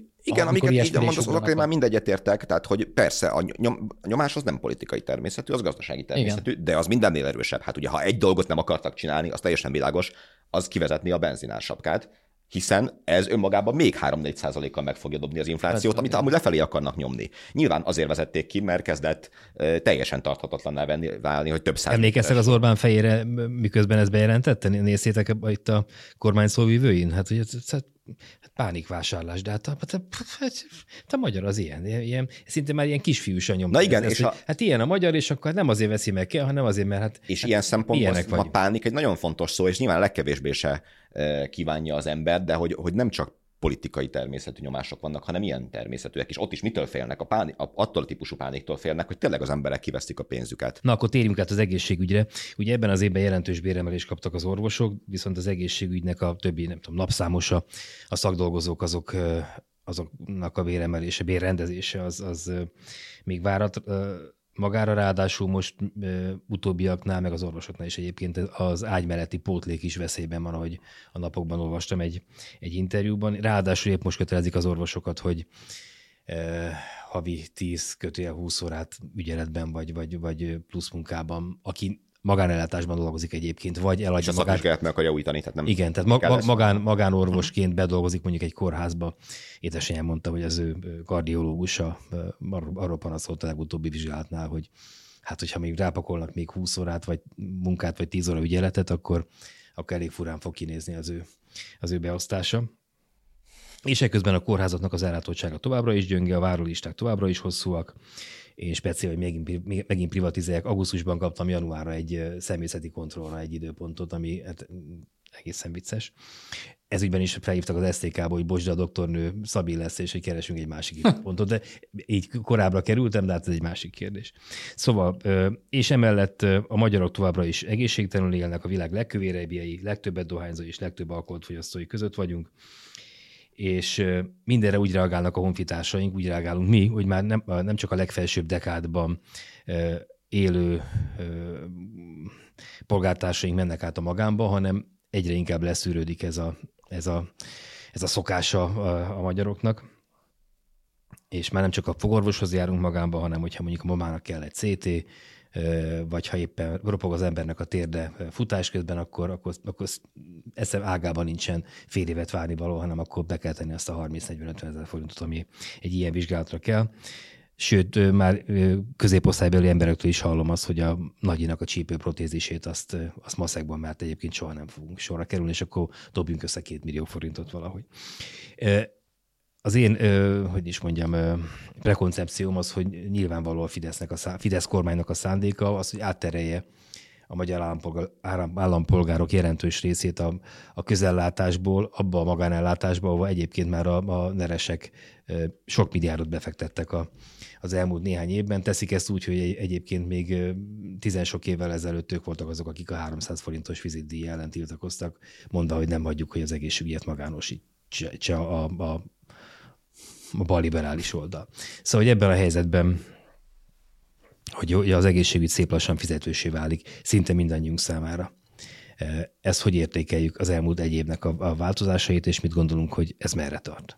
Hát egyrészt én egyáltalán nem gondolom, hogy gazdasági a motivációja, mármint, hogy magángazdasági motiváció lenne, szerintem ennek világos motiváció van. Ilyen azért nem, nem bánkodnak miatta szerintem. Vagy hát szerintem azért annyival bánkodnak. Könnyebb bizniszeket tudnak csinálni, sokkal egyszerűbb logikákon, hogy ez szerintem egy bonyolult piac, bonyolult bonyolult. Szóval én ezt nem, egyáltalán gondolom, hogy leültek és ezen gondolkodtak. Nyilván, ha már úgy alakul, hogy minél több felhasználó, fogyasztó van a magánegészségügy piacán, akkor nyilván, ha látnak egy üzletet, beszállnak, de, de én nem hiszem, hogy ebből bármi is következne. Nem, szerintem egy... Ez, egy, ez egy hosszú távú üzlet, hogyha egyszer valakit pozíciókat szerez, az egész egészségbiznisz az... az...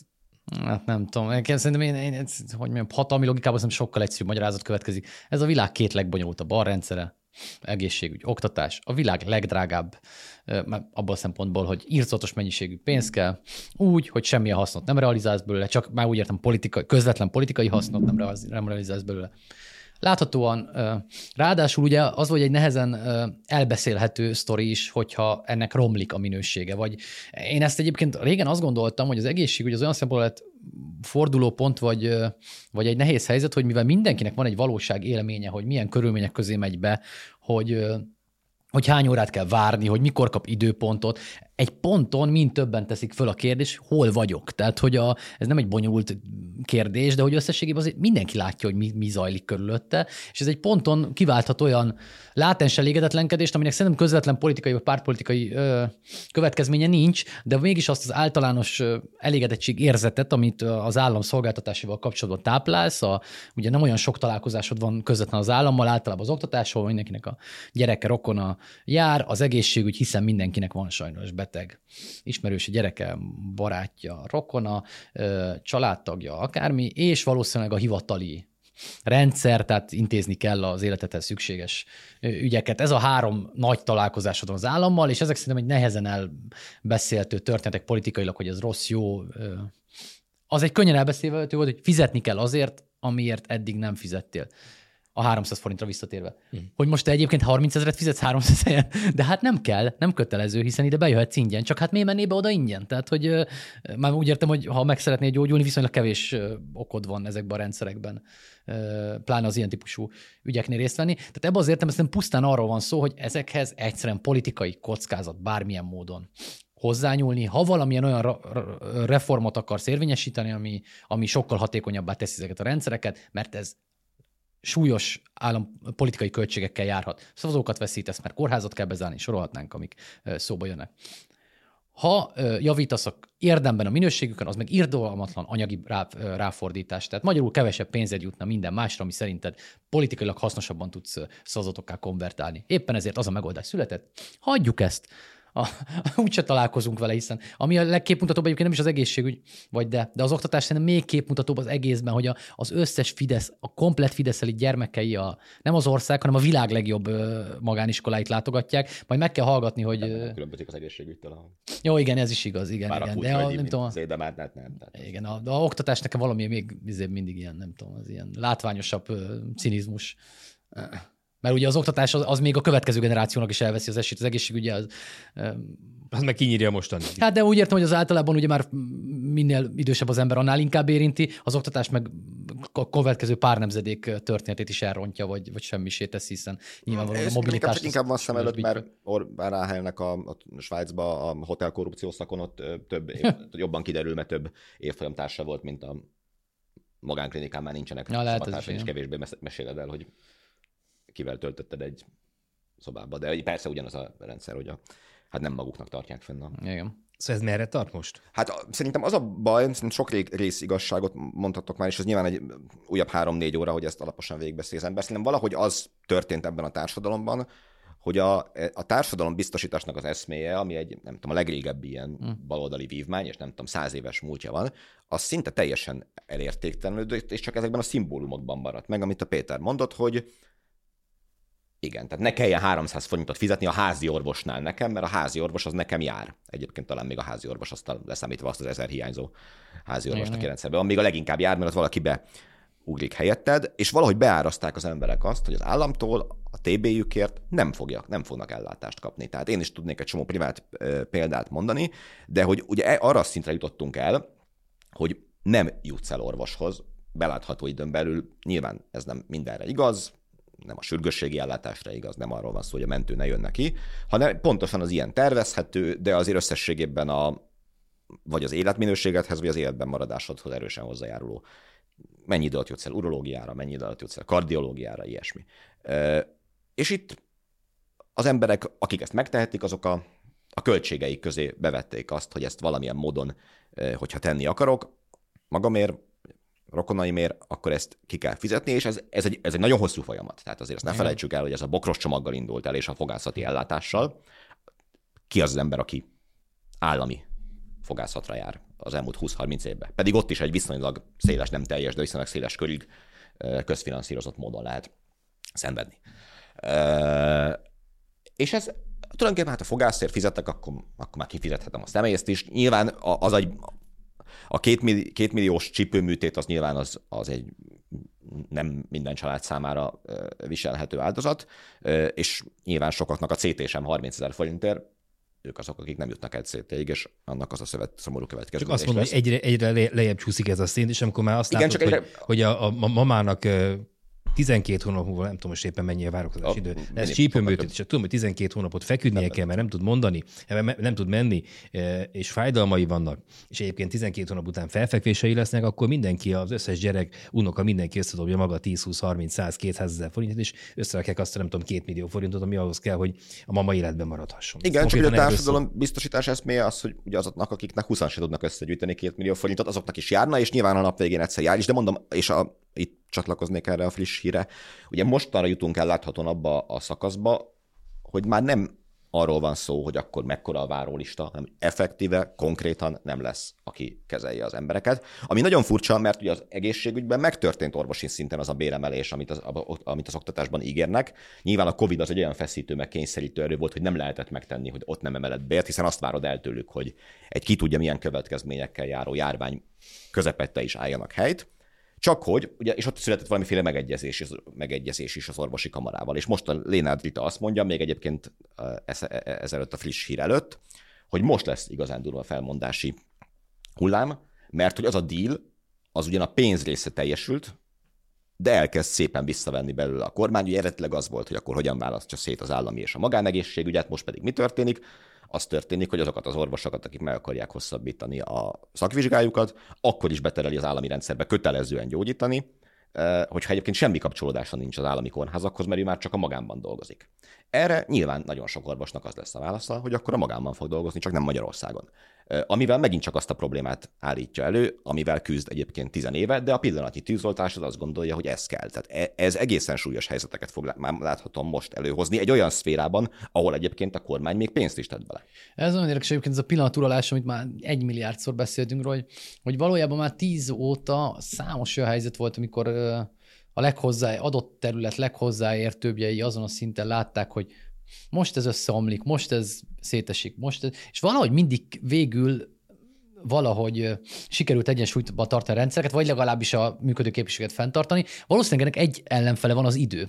Tehát ugye a, hát a pillanatok egyszerűen elfogynak egy ponton, és akkor szembe jön az a tíz vagy tizenkét év alatt azok az egyes lemorzsolódások, amikkel együtt még egyensúlyba lehetett tartani, egyszer csak eljön az a pillanat, mikor már nem lehet egyensúlyba tartani. Hát most a, egyébként ami, ami szerintem az év egyik leg a leginkább fölhúzott a hírek közül, ez egy elég friss, és ide kapcsolódik, ugye a, pont a beszélgetésünk előestén fölmondott egy huszonnyolc éves tanár az ötves gimnáziumból, aki odajárt iskolába, ez volt az álma, ott tanított, tényleg nagyon megható szöveget írt egyébként, az egész élete azt gondolt, hogy ez lesz, dermesztő számokat írt le a fizetéséről. kétszázhét ezer forint úgy, volt. Hogy ugye ez a diplomás minimálbérre kiegészített, és ő már a szintlépést is megcsinálta a gyakornokból a pedagógus egybe, de még pedagógus egybe is ki kell egészíteni fölfelé a fizetését, hogy megkapja a kétszázhét ezer forintot, aminek kevesebbet diplomával nem keres. És még mindig nem ez idegesítette föl, hanem az, hogy Pintér Sándorral kellett konzultálni oktatási ügyekben, és ennek megfelelő válaszokat kaptak.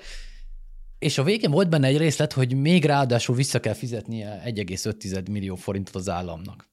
És ugye ez az orvosoknál is korábban, az, azt hiszem a tízes évek elejének a nagy ügye volt, emlékeim szerint ez a, a röghözkötés, ugye, ami uh-huh. arról szólt, hogy amivel egyébként én, ahogy haladunk az időben, egyre inkább értek egyet az igazság, hogy amennyiben az állam finanszírozza sok esetben nagyon drága oktatását a hallgatóknak, akkor azzal fizetik vissza ezt az összeget, hogy A, vagy pénzben, B, vagy vállalják, hogy az adott országon belül dolgoznak, illetve az adott... Mindegy összöndíjnál gyakorlatilag. Igen, igen, tehát hogy, hogy valójában a mostani teljesen egyenlőtlen globális ö, ö, feltételek mellett én azt hiszem a kis országoknak ezeken túl kevés eszköze van ahhoz, hogy valamilyen módon megpróbáljanak ö, működőképes állami rendszereket fenntartani. Tehát mondom, ahogy halad az idő magával, az elmélettel inkább hajlamos vagyok azonosulni. Na és akkor jön a másik hír. Bocs, akkor csak a... ez egy dolog. Ugye a röghözkötéssel nem az a baj, hogy van, sőt, nem azzal teljesen egyet lehet érteni. Az a baj, hogy ha ezt kizárólag büntetésként fogja föl valaki, ja, akkor abban a pillanatban, amikor lejár a tíz éve, aznap fog elmenni külföldre. Tehát ha tíz év elteltével nem tudsz olyan körülményeket, ja, abszolút, olyan röghözkötés nincs, hogy te halálodik kénytelen vagy a ja, nyilván. Uzsoki kórházban dolgozni. Tehát, hogyha ha egyébként addig a pontig, amíg te röghözkötöd, nem tudod azt az életpályát fölvázolni, akkor utána fog elmenni, ja, és akkor ott fogsz állni tíz év múlva a kizárólag a huszonöttől harmincöt éves korig terjedően kötelezően itt dolgozókkal, és mindenki fölötte megy el. Ja, igen, de nem is ezért mondtam most, hanem, a, hanem csak az, hogy én mondom, ez az, ez az elv szerintem egy nagyon de az elvet nem azt ö, erősen és jól érvényesíthető elv, aminek nagyon sok haszna lehetne, valóban, hiszen ez arra is szolgálhatna, hogy ebben az időszakban meggyőzzék ezeket az embereket, hogy a hazájukban dolgozzanak tovább, mert méltó feltételeket teremtenek ehhez. Ám akkor jön a hír, hogy a Liu testvérek, akiknek ugye szintén volt egy szerződésük a magyar állammal, ami arra szolgált, ugye, hogy a gyorskocsi a pályafutásuk során nyilván irtózatos pénzt emészt föl, hogy a versenyképes feltételeket megteremtsék nekik ahhoz, hogy olimpiát nyerhessenek, távoznak Kínába, és ennek nyilván vissza kellett volna fizetni a, egy részét, a, egy részét, egészét, tehát egy viszonylag szemmel látható, prezentábilis összeget. A, Mennyi is a, volt? Hát nem akarok kétszáz hát nem akarok tippelgetni, mert össze-vissza voltak számok, de, de mindegy. A, elmenek Orbán Viktorhoz, és eltelik egy kis idő, és végül tudatják, hogy nem kell ö, kifizetni ezt az összeget. Már most szóval, hogy annyira beárazza szerintem tényleg, hogy mit gondolnak orvosokról. Egész, tehát, hogy a, olyan orvost még nem hallottam, akinek azt mondják, hogy négy ember életet megmentettél, akkor ma felbontjuk a röghözkötés szerződést, mert egyszerűen olyan sikereket tettél hozzá az országnak a mindennapjaihoz, hogy ez többé nem aktuális. Olyan tanács se hallottam még, akinek azt mondták, hogy mivel kétezer gyereknyel vizsgázott már le a kezeit közül a állami oktatás keretein belül, ennek nyomán ö, ö, neked többé nem kell feltételeknek, vagy törvényi feltételeknek meg, meg, ö, ö, megfelelni. Tehát ez a személyes viszonyokon alapuló, ilyen nagyon kivételezett, ö, nem is tudom, hogy hívják ezeket a modelleket, ez annyira nem tudom, idegesítő, és szerintem ez, ez egy annyira ilyen szimbolikus pillanata volt, hogy éppen a legtehetősebbeknek, éppen azok, akik a világ legnagyobb hat, gazdaság és politika, egyik legnagyobb gazdaság és politikai hatalmához mennek, éppen azok, akik egyébként, akikért mindent megtettek, akik, na azoknak nem kell semmit csinálni, azok, akik mindent megtettek az országukért, lásd a huszonnyolc éves tanítónéni, aki, a, aki mondom, aki nem lát a posztit, esetleg olvassa el, hogy ahogy leírja, tényleg így teleszenvedélye, hogy mennyire az életét szánta erre, na neki vissza kell fizetni. Szóval, hogy, hogy egyszerűen ezek, ezek már olyan mértékben igazságtalanok, hogy én nagyon csodálkozom, hogy a rendszer szereplőinek a türelme egyébként még, még ilyen sokáig eltartott, még azzal együtt is, hogy nyilván az ő személyes felelősségtudatuk valószínűleg mindig messze ö, nagyobb, mint esetleg bizonyos magán ö, szektorokban dolgozó emberekké, mert nyilván a feladat, oktatás, illetve az emberek ö, ö, megmentése, meg, a, meg az egészségének a védelme, azok nyilván olyan étoszok, amik így máshova helyezik ezeket a elégedetlenségi ö, határokat, de hogy, hogy, még, hogy még ezekkel a jelenetekkel együtt is ilyen sokáig és ilyen, ilyen ö, kevés ö, indulattal bírták, ez nekem lenyűgöző. Mert mondom, amikor én ezt a hírt láttam, én szétsz, agyérgörcsöt kaptam volna, hogyha nekem meg közben rökhöz kötnének. Kúsalós száz kötőjel százötven millió forintos mókáról beszélt itt a... Igen. a... Hát nem tudom, azt hiszem Kína költségvetésébe belefért volna, de nem tudom, nem ismerem a részleteiben a büdzsét, hogy erről. Na úgyis karcoltuk már az oktatást, akkor térjünk erre, ez meg, ez meg még, még melegebb pite volt, mint, a, mint, a, mint az egészségügy ebben az évben, ugye a kirobbanó tanártüntetésekkel, sztrájkokkal, polgári elégedetlenségekkel és a többkörös kirúgásokkal. Hát a kormány lényegében a, a tanárokkal feltörült a A padlót ugye először is értem, törvénnyel értelmetlenítette a tanársztrájkot, kiüresítette a sztrájknak a, a, a lehetőségeit. Ennek nyomán ugye kirobbantak polgári engedetlenségek, aztán pedig jöttek a, a kirúgások. A tanárok, hajlamosak vagyunk elfelejteni, a tanárok nem csupán a tisztességesebb, vagy elfogadható, vagy méltányos emberi bérekért, hanem kétszázhétezer forintnál azért láthatóan nagyobb összegekért tüntettek, meg tüntettek, meg polgári engedetlenkednek, hanem amiatt is, mert hogy egyrészt konzervatívra lett, erősen konzervatívra lett átírva a nemzeti alaptanterv, még a, a tankönyvek köre is erősen szűkítve lett, aztán maguk az iskolák azok az önkormányzatoktól a A, az államhoz kerültek, pontosabban tankerületekhez, melyeknek az élén jobbára Fidesz pártkatonák állnak, és ilyen módon is beszélnek a tanárok. Ugye ez, ez is nagyon sokaknak fáj, hogy amilyen stílusban beszélnek velük.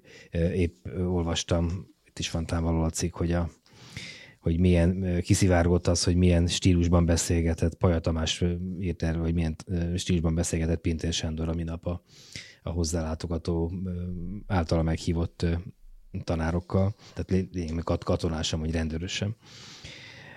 És uh, ugye elközben pedig az oktatás az láthatóan ugye nem, nem úgy süllyed el, mint a Titanic, miképpen az egészségügy sem úgy süllyed el, mint a Titanic, hogy, hogy uh, neki megy a jéghegynek, és akkor három órával később bugy, bugy, bugy, és más, más senki, mindenkiben van jeges vízben, és végünk van, hanem apránként süllyed el, és még azt sem igazából lehet tudni, hogy most éppen az elsüllyedésnek milyen fázisában tartunk, vagy már elsüllyedtünk-e, vagy éppen egy zátonyomra süllyedtünk rá, és akkor a hajónak az óra, az, az még kilátszik valahogyan. Minden esetre ugye a nemzetközi összehasonlításban folyamatos a lecsúszás, nyílik az olló az elitiskolák és a, a gyengében ellátott, gyöngében teljesítő iskolák között. A végzős tanárképzésöknek egyre kisebb hányoda helyezkedik el tanárként. Egyes szakok el sem indulnak már, hiszen nincs elég jelentkező. Egyre durvább a tanárhiány, nő a tanárok átlag életkora, a gimnáziumokban most már ötven, ötven fölött van az átlag életkor, és hogyha most még van is, aki tanítson, de mondjuk a az unokáinkat már, már nem igen tudjuk, hogy ki fogja tanítani, és ráadásul azt teszi a helyzetet igazán drámaivá, ha nem lenne eléggé drámai, hogy mire itt bármiféle pozitív intézkedésnek a pozitív hatásai azok mutatkoznak, az rengeteg idő, mert hogy vagy rá kéne beszélni a tehetségesebb gimnazistákat arra, hogy elmenjenek tanárképzőre, azt el is kell nekik végezni, addigra meg kéne valami, valami olyan életbe jutni, ne menjenek el se zöldségesnek, se informatikusnak, és akkor lesz majd valaki, aki tanítja a gyerekeinket. És ahogy Peti mondta az imént, hogy az egésznek az a legfarizeusabb része pedig az, hogy azok, akik ebben a kérdésben döntenek, a hatalom emberei, a, a Fidesz emberei, a Fidesz, azoknak a gyerekei, azok nem vesznek részt ebben az oktatásban, hanem, hanem, hanem bekerülnek a, a magánoktatásba, egyrészt itthon, egyrészt pedig ö, külföldön, és a pornétnak meg, meg, megmarad az egyre inkább lerohadó közoktatás.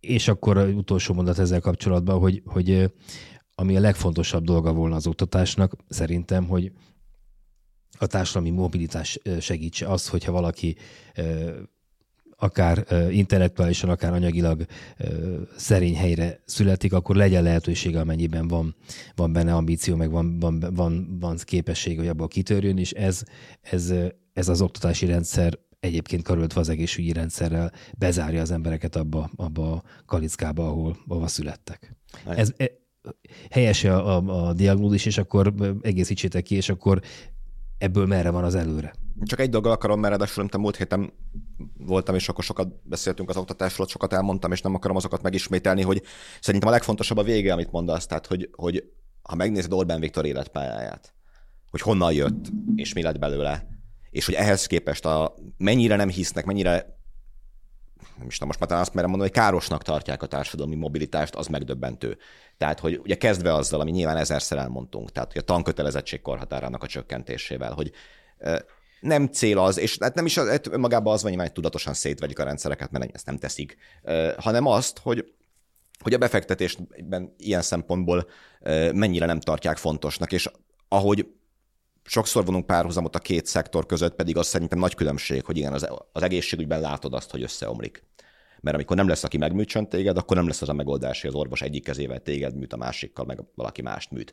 Az, az oktatás ebből a szempontból nehezebb, hiszen már látjuk azt. Össze lehet vonni csoportokat, és, és később válik láthatóvá a baj, és amikor látod ezeket a képeket, hogy ott állnak uh, ilyen centiméterszerűen, vagy nem tudom, tornasorba, és azt látod, hogy az ötven-hatvanas korosztályból ott vannak tizenöten, a mellette lévőben már csak nyolcan, a húsz-harminc évesek meg egy, meg kettő, az azt jelenti, hogy ez húsz-harminc év múlva fog elfogyni az utolsó tanár, és nem, nem két év múlva. A Covid, stb. Nyilván nagyon felértékelte az egészségügy szerepét, az oktatásban ezt nem sikerült elérni, meg kiharcolni, és most arra szerintem el is jutott az, tehát ez a rezignáltság, vagy amit mondasz az ötvösös tanár kapcsán, hogy tulajdonképpen igen, egy pontig lehet fontos, lehet nyomorogni, be lehet árazni azt, hogyha én tanár leszek, akkor az életben nem lesz saját lakhatásom, vagy ilyesmi, de hogy utána még idejön az a rendőr, és foghegyről kioktat minket, azt tulajdonképpen az már nem egy olyan opció, amit, amit így méltósággal sokan elviselnének. Én most olvasom pont a Scheiring Gábornak, hogy most fejezem be, a egy Demokrácia halála című könyvét, ami ugye nagyjából egy politika-gazdaságtani oldalról próbálja megmagyarázni a rendszert, tehát nem azokhoz a elméletekhez kapcsolódik, amik szükségszerűen ilyen politikai modell felől közelítenek csak, tehát hogy az a liberális demokráciában milyen viszonyt tápol, vagy onnan hova tart, hanem egy más logikán magyarázza el. És annak egy nagyon érdekes tanúsága, hogy valójában olyan választói koalíció tartja meg a Fideszt, amiben nincs igény ezekre az állami szolgáltatásoknak a fejlesztésére. Hogy mik ezek a választói koalíciók? Ugye erről egyébként a Tócsaba is mesélt, a, nem az a Tócsaba, aki Zuglóban fényes eredményeket szokott elérni különböző választásokon, hanem a politológus Tócsaba. A Magyar Narancsnak pár hete, aki ott el is mondta, hogy a baloldalnak is megvolt a maga a választói koalíció, amellyel lehetett választást nyerni, ugye ide kapcsolódottak.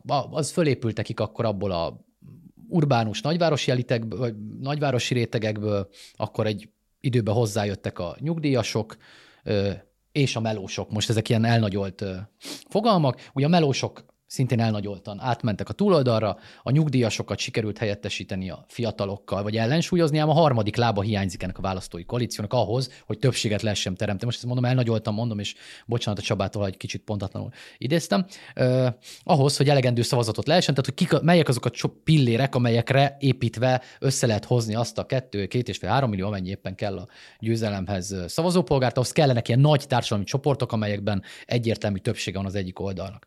És a Fidesz és ez meg a Scheiring Gábor könyvéből derül ki, hogy egy olyan választói koalíción alapul, amiben benne van a nemzeti nagytőke, ugye ezt tudjuk, tehát ebben nem csak azok a Fideszhez kötődő és Fidesz által épített, egyenesen teremtett, mondjuk Mészáros Lőrinc nyilván a teremtett, a, nem tudom, a Garancs István az valószínűleg inkább épített. Teremtés koronája.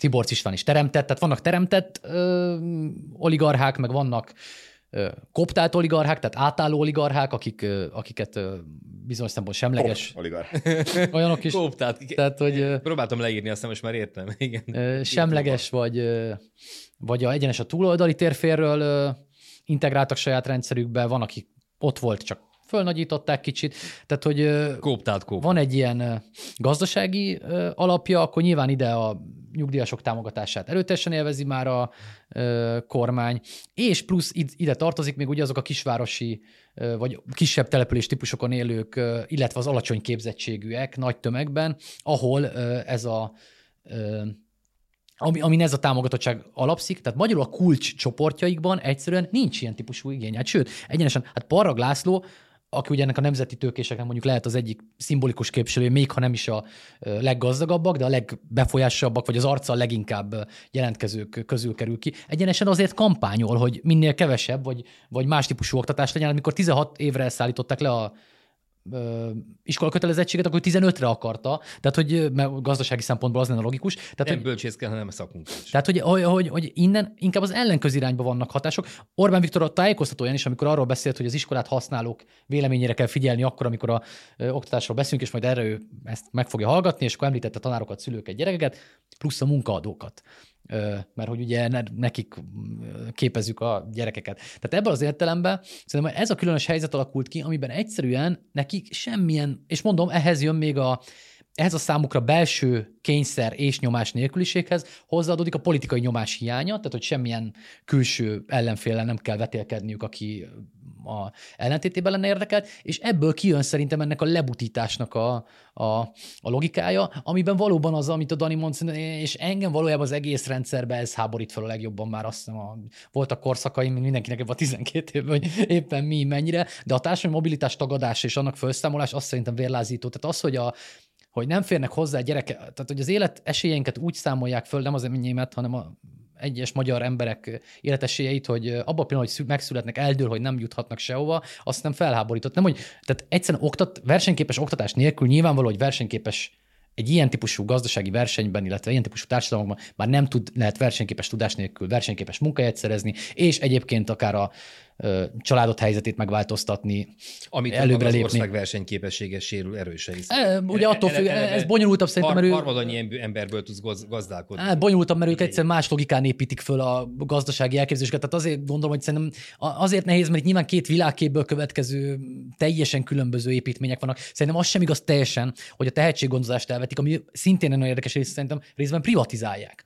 Tehát a legrosszabb neolib hagyományokból következik az, hogy a em cé cének kiszerveznek egy irtózatos mennyiségű állami támogatást, ami lehet, hogy magas színvonalú, sőt, biztos, hogy magas színvonalú tudást nyújt, de ugye privatizálja azt a tehetséggondozást, amire egyébként az állam miért nem képes. Tehát egy csomó olyan állami funkciót ö, privatizálnak, méghozzá mindez közösségi, tehát úgy privatizálják, hogy közösségi pénzből fizetjük ki, ami a legnagyobb ellenmondása a történetnek, tehát hogy, hogy egészen abszurd, hogy, hogy privatizálják a tehetséggondozás egy részét, úgyhogy ezt közösségi forrásból finanszírozunk, tehát magyarul biztosan valamilyen más típusú ö, eredmény is, vagy eredmény is van hozzá, mint a közösségi célok érvényesítése, hiszen különben nem kellene privatizálni ö, ezeknek a ezeket a célokat, meg a hozzátartozó eszközöket. Tehát ebben az értelemben szerintem egy nagyon bonyolult, meg nehezen átlátható, vagy egy ilyen gyorsan lehezen leírható rendszert működtetnek, de egy biztos, az állami iskolákat, ami szerintem, és nem ismerek ellenpéldát a világból, az alapja minden ország sikerességének az, hogyha bemennek a gyerekek, akkor elegendő tudásuk legyen ahhoz, hogy me- á, megváltoztassák az élethelyzetüket, megváltoztathassák a következő nemzedék élethelyzetét, továbbá az adott gazdaságban érvényesülhessenek. Ez az alapja. Ha ez nem sikerül, van egy kedves hallgatónk, aki,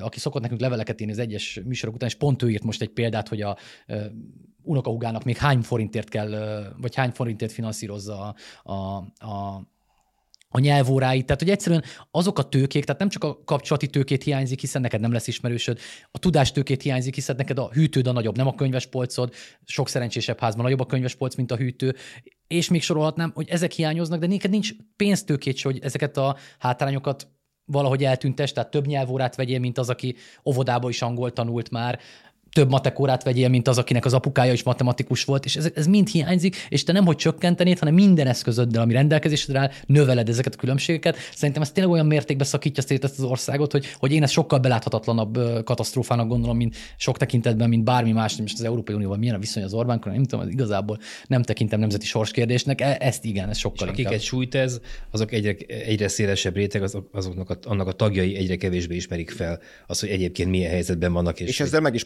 Meglettek rövidít. Pontosan ezt akarom mondani, hogy sok tekintetben nem is vagyok én annyira ideológikus alkat meg, de hogy pont ez a lényeg ennek, tehát itt most, itt nem, ez nem konzervativizmus, de ez konzerválás. Tehát onnantól kezdve, hogy hmm. tizenkét éven hatalmad, hatalmon vagy, és kétezer-harmincról beszélsz alsó hangon a saját konkrét politikai jövődet illetően, de egyébként nyilván évtizedeket illetően.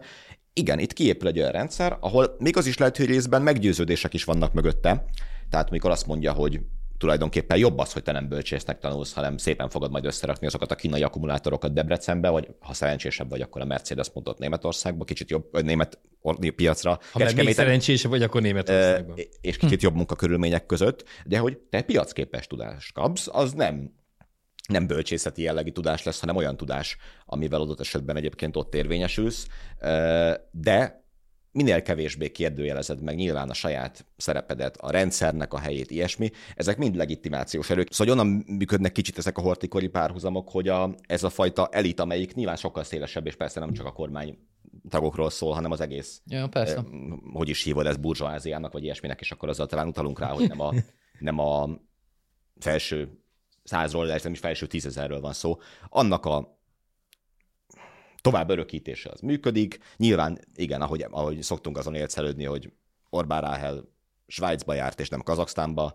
erre a hotelkorrupció szakra, úgy azért az Orbán Viktor a saját gyerekeinek nem azt javasolja, hogy álljanak be a gyártósor mellé, tehát nyilván ezeket a privilégiumokat megőrizné. Mindez, mondom, azért abszurd, mert a nagyon-nagyon kevés előnye a hortikor követő kommunista, szocialista rendszernek, az valamiféle módon éppen az a társadalmi mobilitás volt, aminek a mostani kormányzó elit egyébként szinte mind haszonélvezője volt. Tehát, hogy ezek nem a főúri családokból jöttek, nem a Battyányik meg a Esterházyk kormányoznak, hanem a felcsúti té es parasztnak a, a, a leszármazottai, és hogy e, e közben ebből nem azt szűri le, hogy akkor ez egy jó modell, hanem hogy akkor mi már ott vagyunk, most és akkor most kell bezárni ezeket a kapukat. Olyannyira is, akkor még egy mondata visszatoltuk az em cé cés privatizációra. Ugye ott is azért privatizálod valójában, mert egy tudásarisztokráciát nevelsz, tehát abban az értelemben, hogy még ha kevésbé tehetséget, a... de még ha, még ha nem is, hanem csak általánosan, akkor is csak a legtehetségesebbet veszed ki, de az azt jelenti, hogy a maradék kilenc, aki szintén tehetséges, csak már egyel kevésbé jó, vagy egyel még kevésbé jó, tehát az általános, pont az általános hozzáférést szűkíted le a tehetség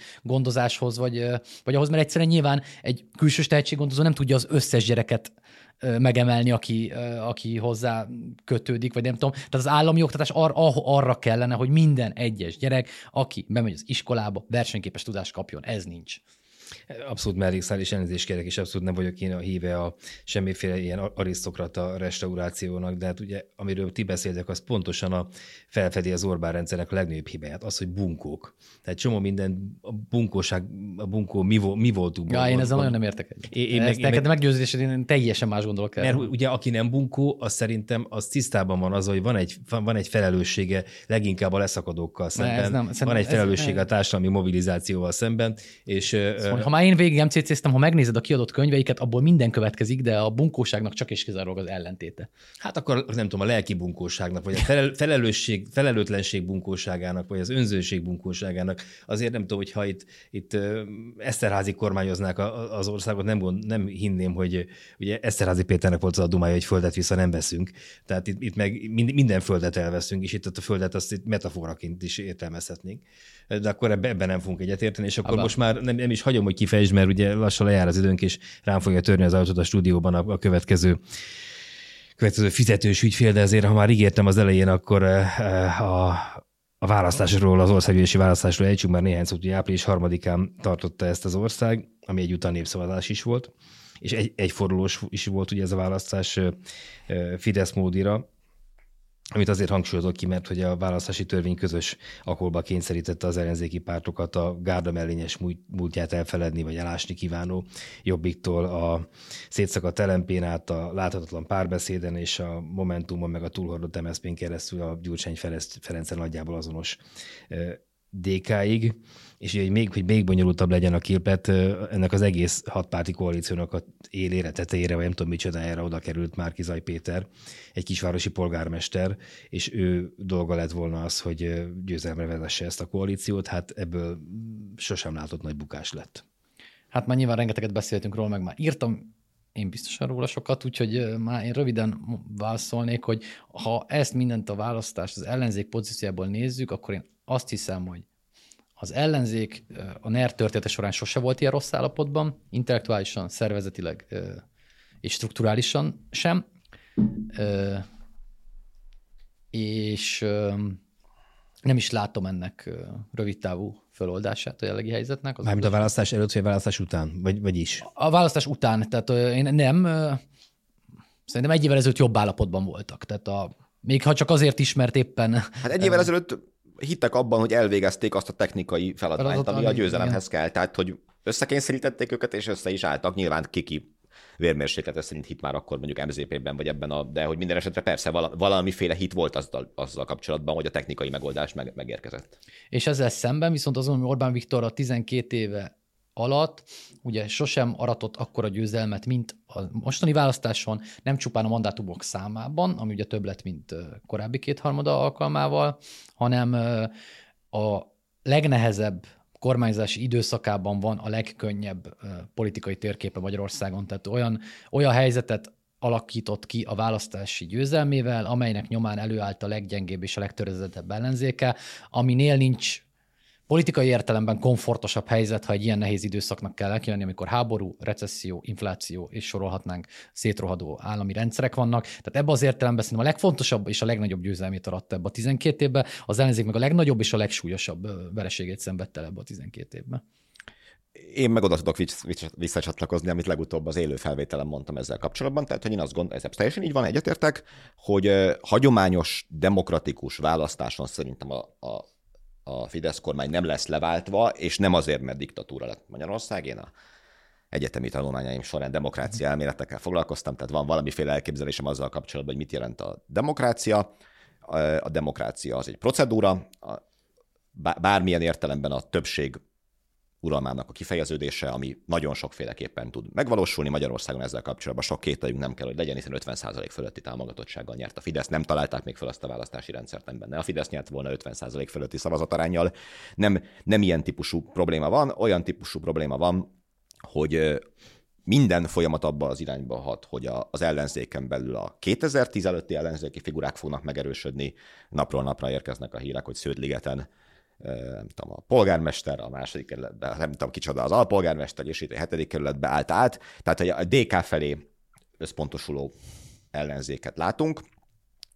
Kár arról vitatkozni, hogy annak hol van a teteje abban az értelemben, hogy nem tudjuk, de mindez a Mi Hazánk másik oldali megjelenésével egy olyan helyzet képződik le, ahol tehát azt gondolni ma, hogy egy addig fog erősödni a dé ká, amíg úgy megveri a Fideszt, hogy még a Mi Hazánk nyolc-tíz-tizenkettő százaléka is belefér még, tehát hogy összességében akkora lesz az olló, azt, azt nagyon nehéz elképzelni, és ezzel én nem vitatom el egyébként sem a jogát, sem a tehetségét ezen a téren a, a, a dé ká-nak, hogy ő a saját ö, érdekeit tekintve kihozza ebből a helyzetből, amit ki lehet. Tehát egyetlen párt van, amelynek nőtt a támogatottsága a választás óta. Ez a dé ká. Az, hogy ez a többi ellenzéki párt kárára történik, az a többi ellenzéki pártról árul el többet, és nem őróluk. Nem látom a folyamat végén a kormányváltást, a legkevésbé sem. Nem látom azt, a, amit a Peti mondott, szellemi vagy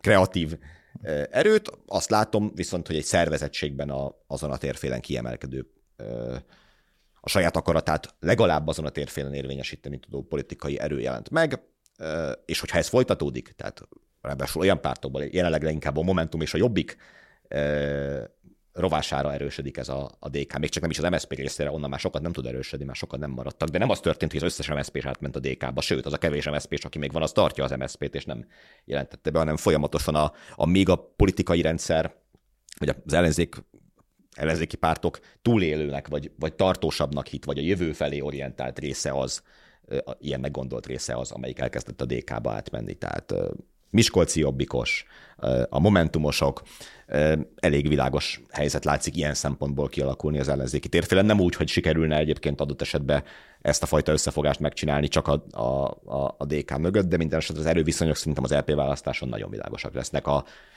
kétezer-tizenkilencesnél is sokkal erősebben. Ja, talán Törő Gábor mondta azt a minap, hogy ezt a kormányt, a Fideszt ellenzék, ez az ellenzék le nem válthatja, és legfeljebb ami megváltóban lehet bízni. Abban, de az csak akkor jöhet el, hogyha a külső erők, háború, gazdasági körülmények elsődik ezt a kormányt. Mondom, nem azt gondolom, hogy, hogy háromezerben is, vagy ötezerben is Fidesz kormány lesz, hanem hogy valami olyan kataklizma kell a leváltásához, amit nem egy hagyományos, demokratikus választás fog. Lehet, hogy a vége az lesz, tehát, de előtte valaminek történik. Hát igen, el. Vagy magát is leválthatja ez. Ilyen értelemben, tehát hogy sokféle forgatókönyv van, azt én is jelenleg azt mondjuk legvalószerűbbnek, hogy nem az ellenzéki pártok, valamelyik ellenzéki párt olyan típusú megerősödéséből következik majd, hogy az a többségi választási rendszerben fölülmúlja a Fideszt. Hogy mondom, hogy magát megveri-e közben, vagy összeverekednek-e, vagy szétszakadnak, számos forgatókönyv van, de, de hogy az, de arra látszik a legkevesebb esély, hogy a Gyurcsány, vagy az Orbán Viktor számára a leg Id, tehát az Orbán Viktor számára ideális ellenfél, Gyurcsány Ferenc minden mérés szerint legelutasítottabb az ellenzéki politikusok között, legkevésbé elfogadotta, kvázi bizonytalan, vagy periférián, valamelyik több periférián ö, látó szavazók között. Egyszerűen ott nem látszik, hogy miből következne az üvegplafonok áttörése. Azt akartam csak megmondani, hogy tehát ugye tizenkét éve tart ez, és nyilván fog tartani tizenhat évig is, vagy húsz évig, vagy ilyesmi, de hát hogy azért egyik rendszer sem él ötszáz évig, vagy nem tudom, tehát és a, a, még egyszer mondom, a szónak az a, a procedurális értelmében a Fidesz rendszerénél sokkal kevésbé leváltható rendszerek is véget értek a Horthy rendszertől, a Rákosi rendszeren, a Kádár rendszerén keresztül valahogyan, világpolitikai, belső és nem tudom milyen okokból, de annak a feltételei, amikről most nem is beszéltünk, tehát médiától, tudástőkétől, és itt tovább Magyarországon végtelenül beszűkültek, és utána, még egy dolog, hogy az is látszik, hogy az országon belül is mennyire van, ugye mondtad az ideakutatást, közben látjuk azt a kutatást, hogy Budapesten húsz százalékkal verik Karácsony Gergely a Fidesz jelöltjét, tehát még az is simán előfordulhat, ami Törökországban előfordul, hogy ellenzéki fő, tartósan ellenzéki főváros mellett is ez a rendszer működik, hiszen azok a csoportok, akiket a Scheiring könyv alapján a Peti azonosított, azok fővárosi többség nélkül is együtt fognak maradni, és így tovább.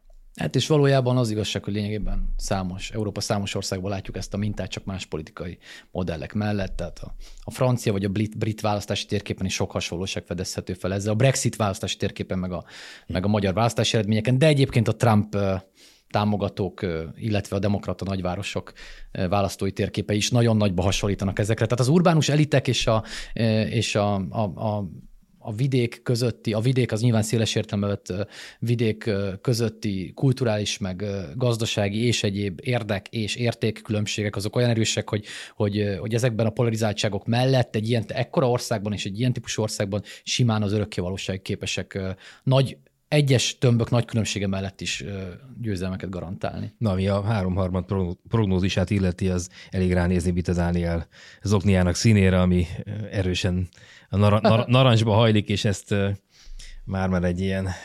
Tüntetőleg, igen. Tünt, tüntető, akkor legyen tüntetőleg. Na, ez volt mára is idénre a háromharmad, búcsúznak az alapítók, Bita Dániel, Pető Péter, valamint Nagy József, és ne feledjék, iratkozzanak fel a Három Hollóba, nyilvános felvételünkre, amíg még lehet. Pesgős puszit küldünk mindenkinek innen a háromharmad stúdiójából.